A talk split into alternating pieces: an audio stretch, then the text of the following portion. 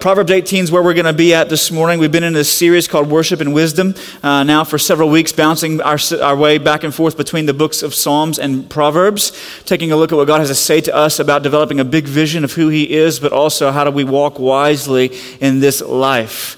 Uh, we've said so far that the book of Proverbs and the Proverbs wisdom in the Bible, we've said it this way wisdom is not a door that you ever walk through, it's a path that you walk down, that you put one foot in front of the other and you keep moving in the same direction. So you never arrive at wisdom, um, but you're continually accumulating and learning and growing, and God is stretching and showing and challenging and changing you as you put one foot in front of the other. A couple of weeks ago, we saw Proverbs chapter 3, kind of the first, the, the steps of wisdom. Uh, whenever we read, Trust in the Lord with all your heart, lean not on your own understanding, in all your ways acknowledge him, and he will make your paths straight. See, the steps of wisdom is continually day after day after day after day, waking up, fixing your mind on the Lord, and putting your feet firmly in, in, in, in him and trusting his word that day trusting his word to be true, not leaning on what you think, right, but leaning on what God knows because he knows everything. he designed life, he designed the way life is to work. And so the, the, the steps of wisdom are saying, you know what, I'm going to I'm going to stop resting on what I think, but I'm going to start resting on what God knows. And that's what it is to walk down that path of wisdom. And all throughout the book of Proverbs, you see this idea of wisdom come up over and over again. And on the flip side of one being wise, the, the Proverbs also speak of an individual who's called a fool. Now, I don't know anybody knows who goes, sign me up for that, right? That's kind of my aspiration and aim in life is to be a fool. But the Bible does speak of us as fools at times, particularly when we adopt and embrace particular ways of operation and how we conduct ourselves in life. A, a fool in the Bible is essentially this, right? It's a fool is someone who is so wise in their own eyes that they don't see all the damage and destruction they're leaving behind them in their wake.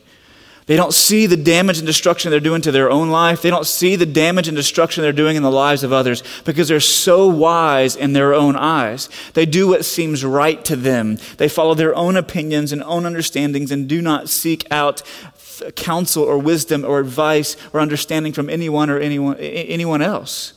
That's what the Bible calls a fool, and that leaves a path of carnage behind them. A couple of uh, last year, our students are heading to camp this morning, but last year at camp uh, in Estes Park, Colorado, we went there two years in a row. Um, beautiful setting in the mountains. Um, and both of those years, Kevin Wheat and I, one of our elders, we decided we were going to take some hikes, right? We are going to take these kids up the mountain. But before we took them up the mountain, last year we decided we were going to go up the mountain ourselves. And so we, we, we, we, we followed a trail, a good portion of the way there up toward the peak. Now, the peak, I think the summit of it was around 10,000 feet, the base of it was around 8,000 feet, so about a 2,000 foot climb. Well, we found a, a trail that kind of went about halfway up to what we thought was the summit of this peak that we were trying to get to. Uh, but we couldn't find any way that, that, that, that the, the, the, any further trail, so we decided we'd make our own, right? Um, eh, back in my day. You know what I'm saying? Um, it was a year ago. Uh, but we, we decided to try and make our way up this, this, this hill. And we got about uh, two thirds of the way to the top and still couldn't reach the summit. So it was time for dinner. So we came back around. And when we came back around the other side, we found this little enclave carved in the side of the hill that looked eerily like a bear den. Now, I'm, I'm, at that point, we were both like, brother, I hope, I hope, like, I'm going to trip you. You're going to trip me. Somebody's going to be put like, like, like last man down, right? And so we, we both were walking by this looked like a bear den. And so I, uh, like we kept getting eerily closer to it because there's just something about just, just curiosity, right? So you want to peek in and see. Now, fortunately, there were no bears in the den, but had there been, it probably may not have been a good encounter for us as that bear was probably recently had come out of, would have recently come out of hibernation been a little bit hungry, um, and we might have been a, appeared to be a threat to it. And so it might have gotten violent with us. But I want you to consider something. The fool in the Bible, it says this in Proverbs chapter 17, verse 12. It says, Let a man meet a she bear robbed of her cubs rather than a fool in his folly. Let a man meet a she bear robbed of her cubs rather than a fool in his folly. I want you to think about that. The Bible says it's better for you to meet a mama bear whose cubs have been siphoned off from her and sold to the circus and meet her along the path than it is to meet a fool operating in his foolishness. It'd be more, it'd be better for you to meet the bear on the way in the wilderness with no weapons to defend yourself than it is to in, engage in relationships with a fool in their folly. That's, that's pretty stark language, isn't it? The Bible takes foolishness pretty seriously because there is damage and destruction that follows after it. And one of the benchmarks, here's what I want to do the rest, rest, of our time this morning, is give you a little bit of a test case, a benchmark to see if you're operating either as one who's putting their feet on the path of wisdom and walking that path, or if you're living like a fool. Because in the Proverbs, there's really only two options. Either you put your feet on the path of wisdom or you continue to live foolishly. And so, when I give you a test case for whether or not that's a reality in your life, which one of those is a reality in your life in this particular area? Because in the Bible, one of the types of people that is called a fool are those that isolate themselves from others and they live on the basis of their own opinions without seeking counsel or understanding from anyone about anything. Our text this morning is in Proverbs chapter 18 verses 1 and 2. And I want you to hear what the ancient sage says when he writes. He says, Whoever isolates himself seeks his own desire. He breaks out against all sound judgment. A fool takes no pleasure in understanding, but only in expressing his opinion.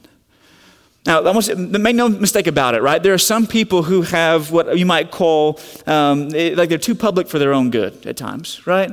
Uh, they have what you might call uh, TMIatosis, okay? I don't know if you watch Doc McStuffins, if you got little kids, especially little girls, right? You're familiar with the big book of boo boos, okay? Right? And she's always adding an itis or a tosis every episode as it comes along, right? So my mine is TMIatosis, right? And so they just constantly live in public light, right? They post everything on social media platforms and channels, right? They live completely out in the open and there is no discretion in their lives. But that's not who this proverb is talking to this morning. It's talking to people who are too private for their own good.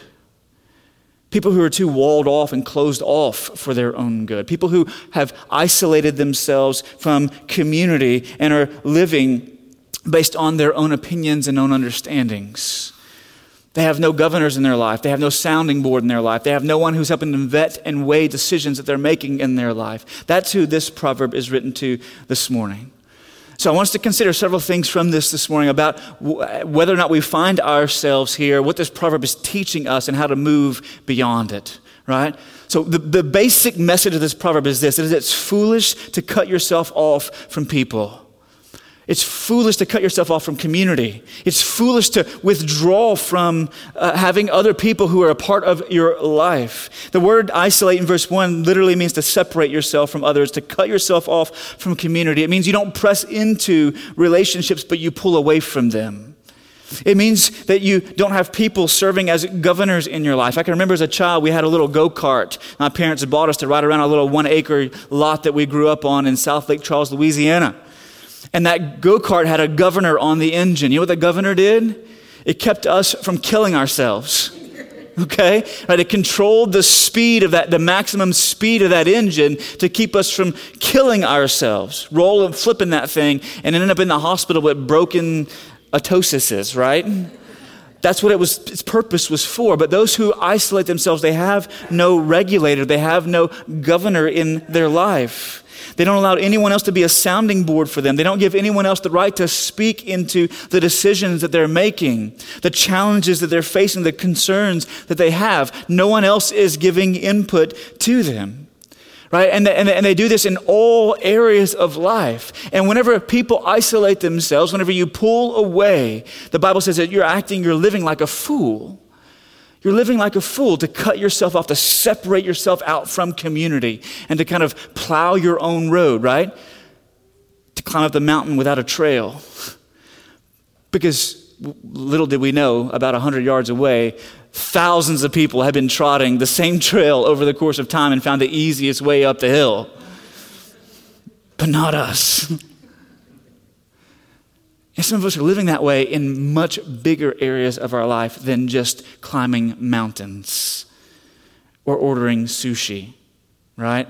Friday night, I entered into the land of sushiness with some friends at a restaurant in Mesquite. And so I was looking at the sushi menu. They put it out before us, and I'm looking down all the different rolls. And so I asked the waitress because I'd never, I'd always, I'd eaten some sushi that other people had ordered before, but never ordered it myself.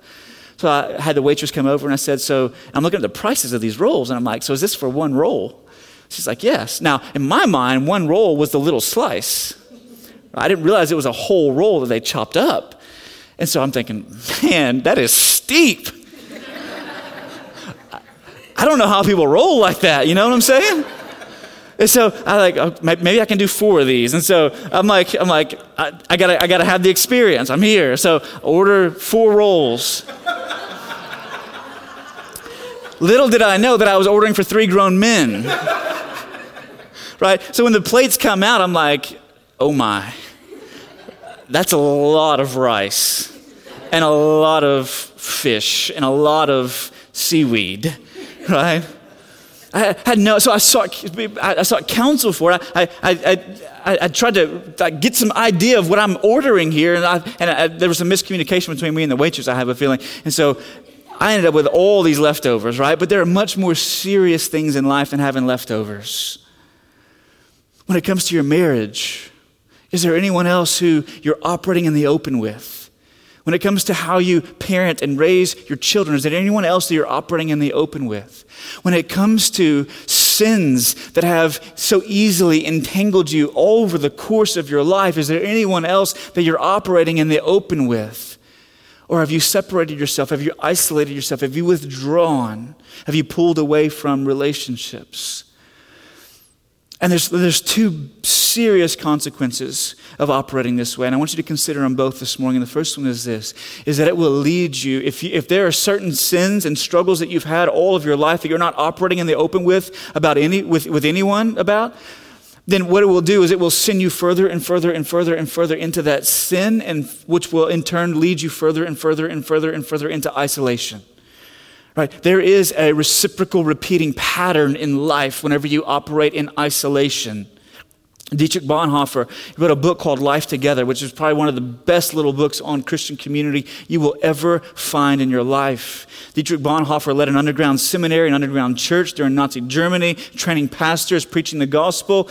Uh, and this is what he says about Christian community and the propensity that we all have to be pushed further into sin whenever we're silent about it and no one else knows. Listen to what he says. He says, Sin demands to have a man by himself. It withdraws him from the community. The more isolated a person is, the more destructive will be the power of sin over him. And the more deeply involved he becomes in it, the more disastrous is his isolation.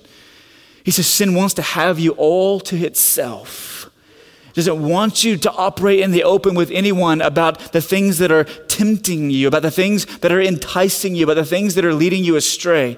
It, students, it, those of you in the room, it wants you to be withdrawn from people. Adults, it doesn't want you to press into other married couples about issues in your marriage. It doesn't want that. It wants to have you all to itself so it can coddle you and so it can shape you.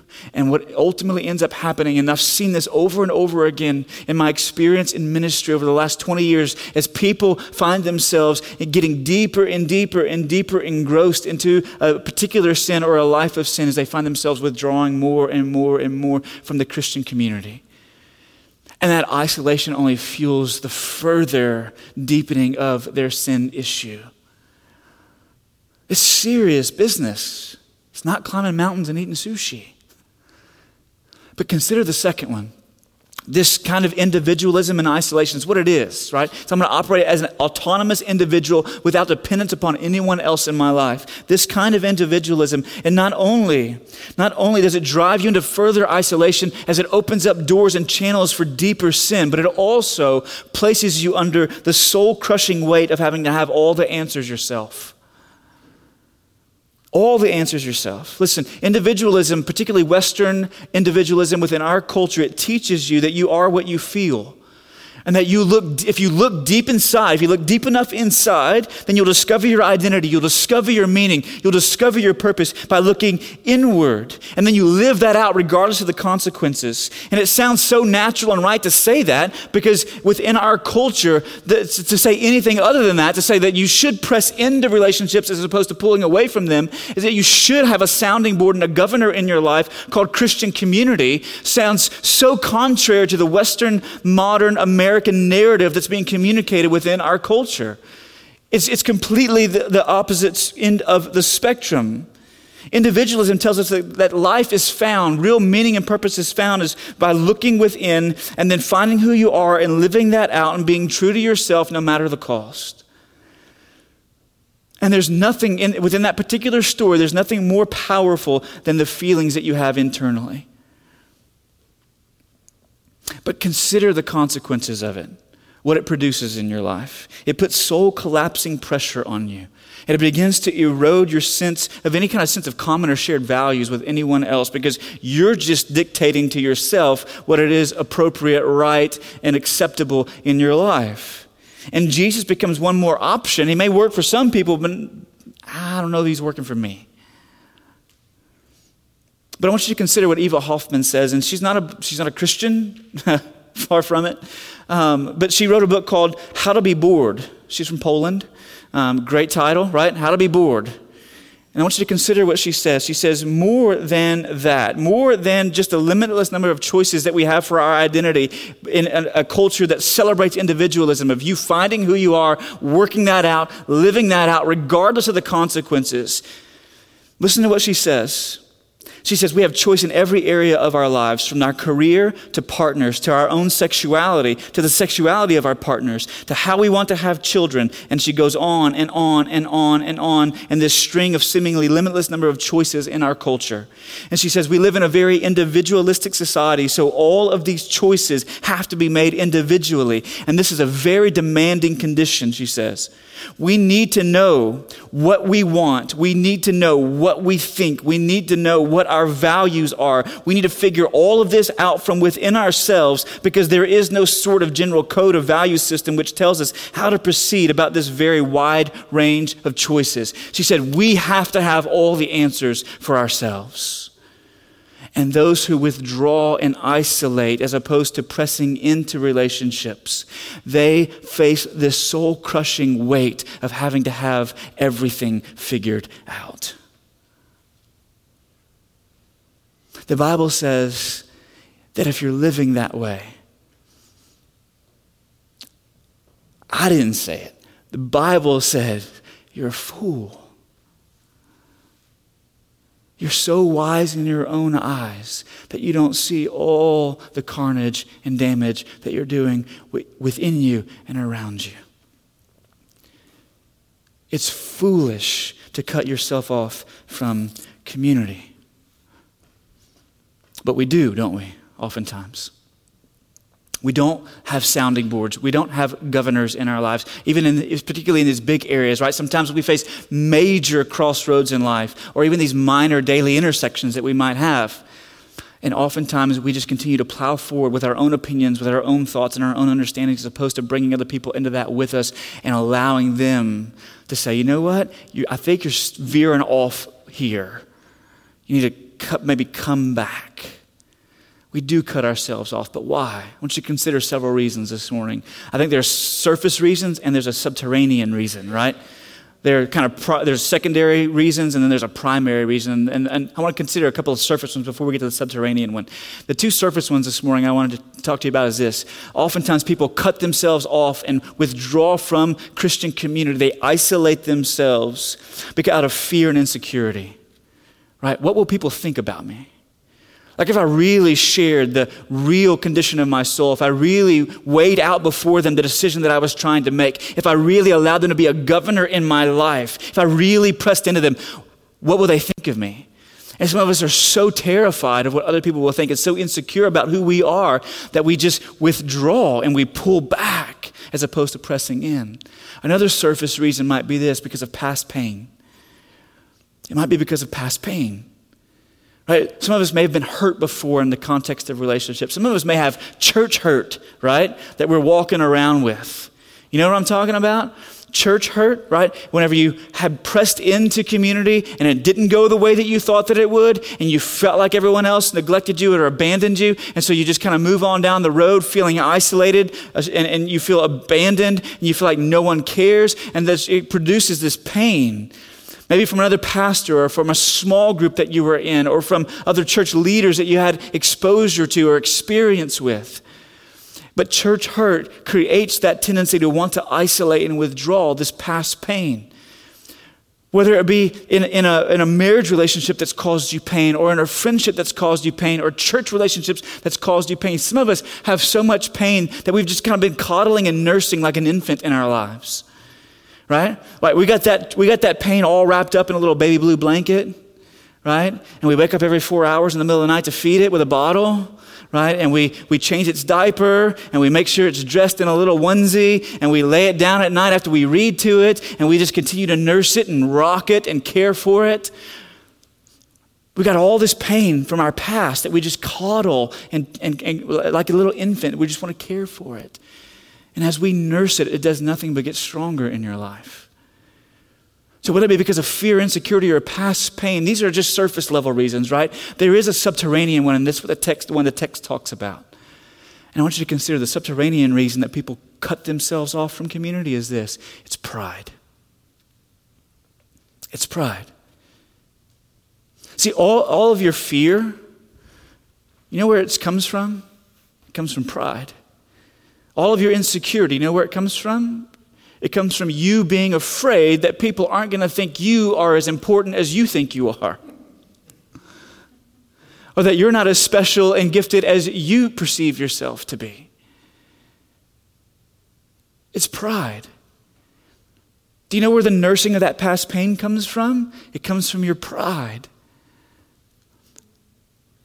See, pride in, in, in the Bible is, is, is talked about uh, as, as kind of it, it, if you think of, think of sin like as, as a, all these issues as a tree, right? Underneath the surface are those, this massive taproot that goes deep down that feeds it and fuels it. It's called pride. And what comes up on top of the surface and onto the branches and all the fruit are all these smaller manifestations of pride, right? If you start with any sin issue or any struggle or challenge and you trace it down to its root, almost inevitably it's going to come down to that one because it's a big one. It's what led our first parents to take of the fruit in the garden and eat. And it's what leads you and I to cut ourselves out of community and cut people off in our lives. It's the surface, it's the subterranean one. Look what the text says. I'm not making that up, by the way. Okay, let me show it to you in the Bible. In Proverbs chapter 18 and verse 1, it says that those who isolate themselves, whoever isolates himself, seeks his own desire. He breaks out against all sound judgment. A fool takes no pleasure in understanding, but only in expressing his opinion.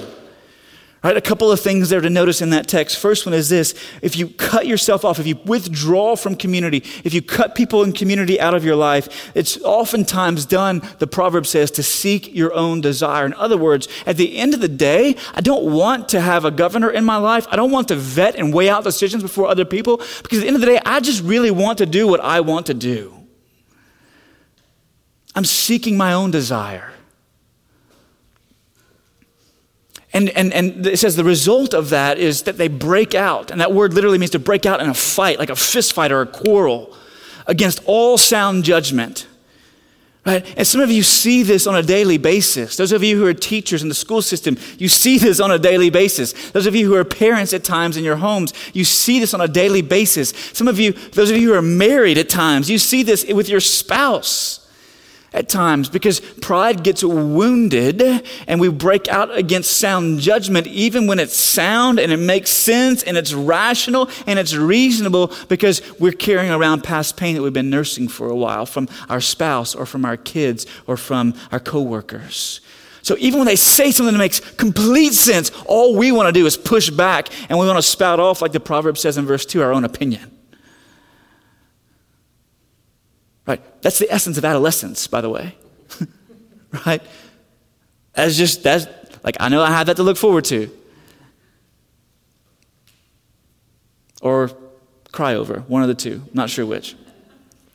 Right? I just want to speak my own mind. I want to speak my own opinion. I don't want to come under anyone else's counsel. I don't want to come under anyone else's guidance. I don't want anyone to be a governor in my life. The essence of it is pride. And so, if we're going to move toward people as opposed to away from them, what do we have to do? I think it was on the screen just a second ago. It's this we've got to learn to cut off the root of pride in our lives. See, it's, it's not just, well, I got to get courageous and overcome my fears. No. That's just surface I've got to stop coddling this past pain. Yes, but you also have to get to the root of where that coddling has been coming from. And it's your pride. You got to learn to cut it off. And the way that you cut off pride from your life is not, listen, it's not by looking inwardly. So many of us want to try and fix things in our lives by looking inwardly. We want to look deep within ourselves, right? You don't fix pride, the very deep root of sin in your life, the very deep root of all your insecurities and fears, the deep root of all your coddling of past pain. You don't fix it by looking inwardly, you fix it by looking upward. Consider what the psalmist says in Psalm 86. He says this He says, There is none like you among the gods, O Lord nor are there any works like yours. All the nations you have made shall come and worship before you, O Lord, and shall glorify your name, for you are great and do wondrous things. You alone are God.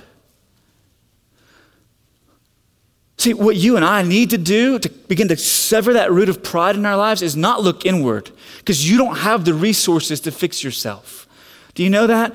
Some of us are kind of in a codependent relationship with ourselves. right? Right, we want to fix someone, and the someone that we want to fix is ourselves, and we want to fix ourselves with our own wisdom.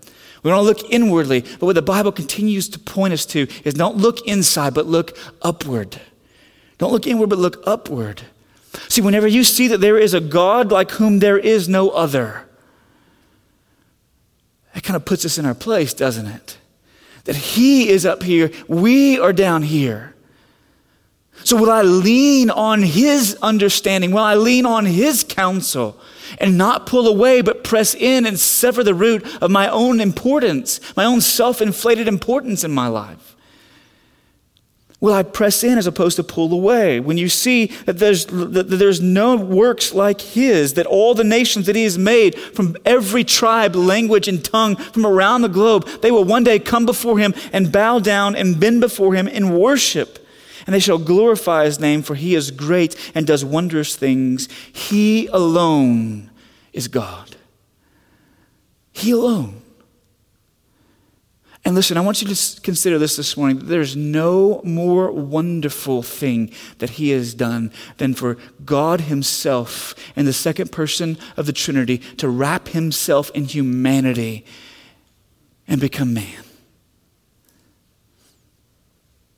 for sin and sinners. Listen to what Paul says in Colossians chapter 1, one of the most beautiful texts in all the Bible about the person of Christ. In verse 15, he says, He is the image of the invisible God, the firstborn of all creation. For by him all things were created in heaven and on earth, things invisible, things visible and invisible, whether thrones or dominions or rulers or authorities. All things were created through him and for him, and he is before all things, and in him all things hold together. He is the head of the body, the church. He is the beginning of the firstborn from the dead, that in everything he might be preeminent. For in him all the fullness of God was pleased to dwell, and through him, listen, to reconcile to himself all things, whether on earth or in heaven, making peace by the blood of his cross. And you, he says, who were once alienated and hostile in mind, doing evil deeds, he is now reconciled in his body of flesh by his death, in order to present you holy and blameless and above reproach before him. The most wonderful, the most glorious, the most magnificent and majestic thing that God has done is wrap deity in humanity and become a man to live in our place, the perfect and sinless life that we could not live, the fullness of God being pleased to dwell in bodily form, and that he would go to the cross and he would suffer our punishment. He would take on himself our sin. He would shed his own blood to reconcile so that there no longer be an estrangement between us and God, but that gap would be closed, that we'd have fellowship and intimacy and communion with God. There is no more wonderful thing that he has done than that. And when you look upward and you fix your gaze up here and not in here, it slowly begins to chop away at the root of pride in your life. And it begins to set you free to say, you know what? I don't care what other people are going to think of me because I'm not as important as I thought I was. And so you can move towards others and you can open your life up to them. And you can do what, let me give you just, just one point of application as we close is this, is you can begin to operate in the open. You can begin to operate in the open. So you can begin to set all your decisions before other people. You can invite people into that so that you're not seeking your own desire because you don't you no longer see the need or have the need to be self-inflated or self-important in your life. But now you come under this big God who is majestic and glorious, who has put wrapped himself in flesh to come and live in your place and die in your place. And so as you come under his authority and you see him to be big and you to be small, then stuff start, can start coming out in the open.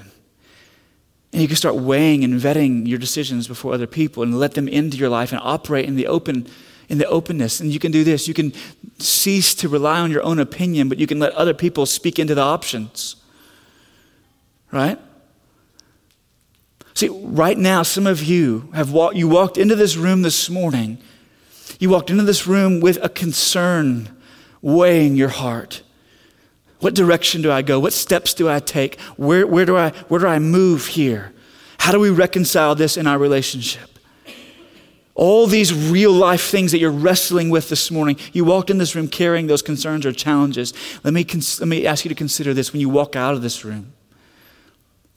Walk out with a resolved commitment to weigh those out before other people. Not to pull away, not to isolate yourself, because sin and Satan have you right where they want you if you do. And you will face the crushing pressure of having all the answers for yourself.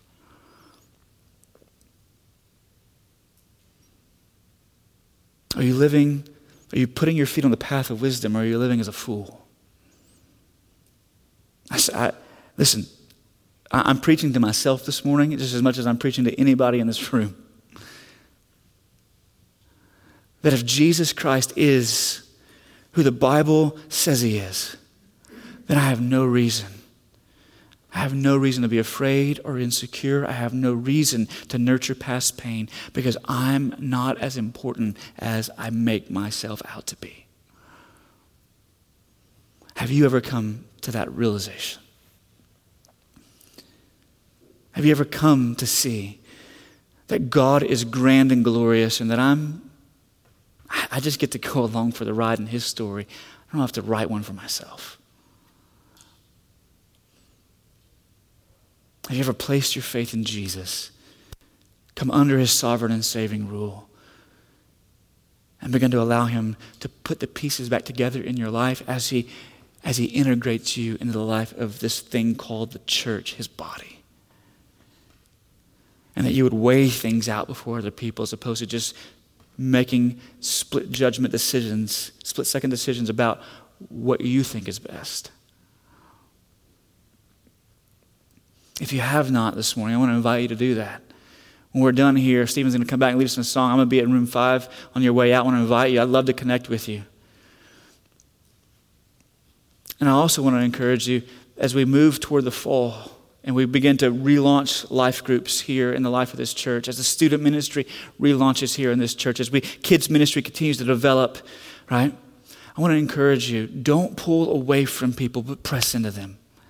For some of you, that means that you need to take a step for the first time out of this room into someone's living room and begin the process of opening your life up, operating in the open, allowing people to speak into it. As you make decisions, as you work through issues in your marriage, in your parenting, about job decisions that you've got to make, about home decisions, whether do we buy or sell, how do we use our finance, opening all these pieces of your life up before other people.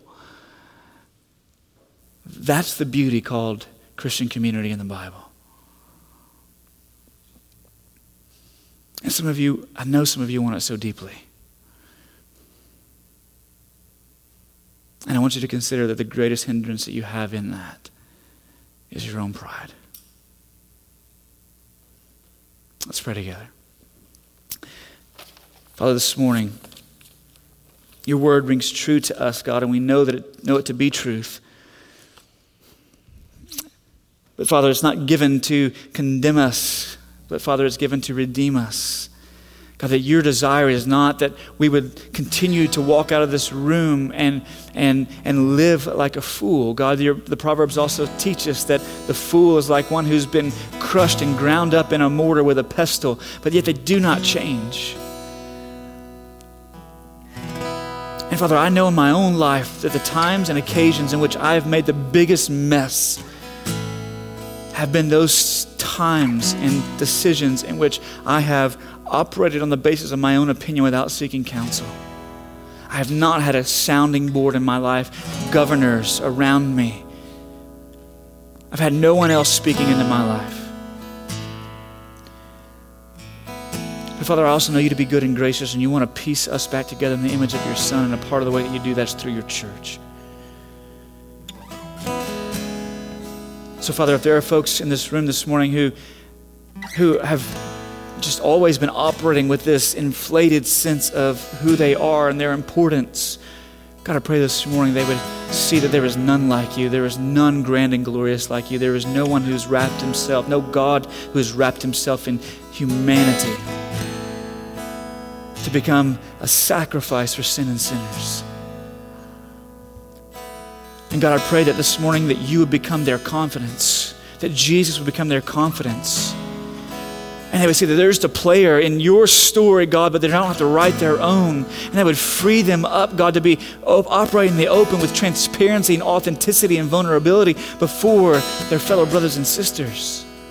And they would take a step into community and they would push into relationships as opposed to pulling away from them. I pray that would happen this week at camp with our students.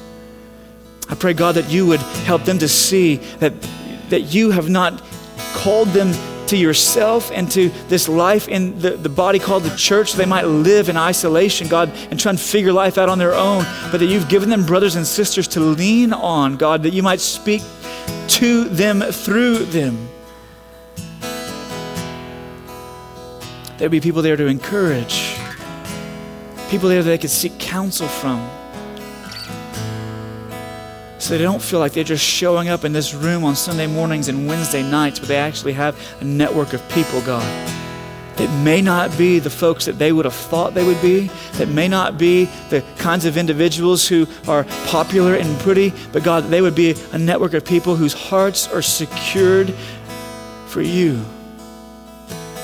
and by you, God, and they would encourage and love one another. And I pray that, that same kind of body life would exist in the life of this church, young and old. And that we would turn our eyes on you and take them off of ourselves. Sever our pride and move out in the open with others.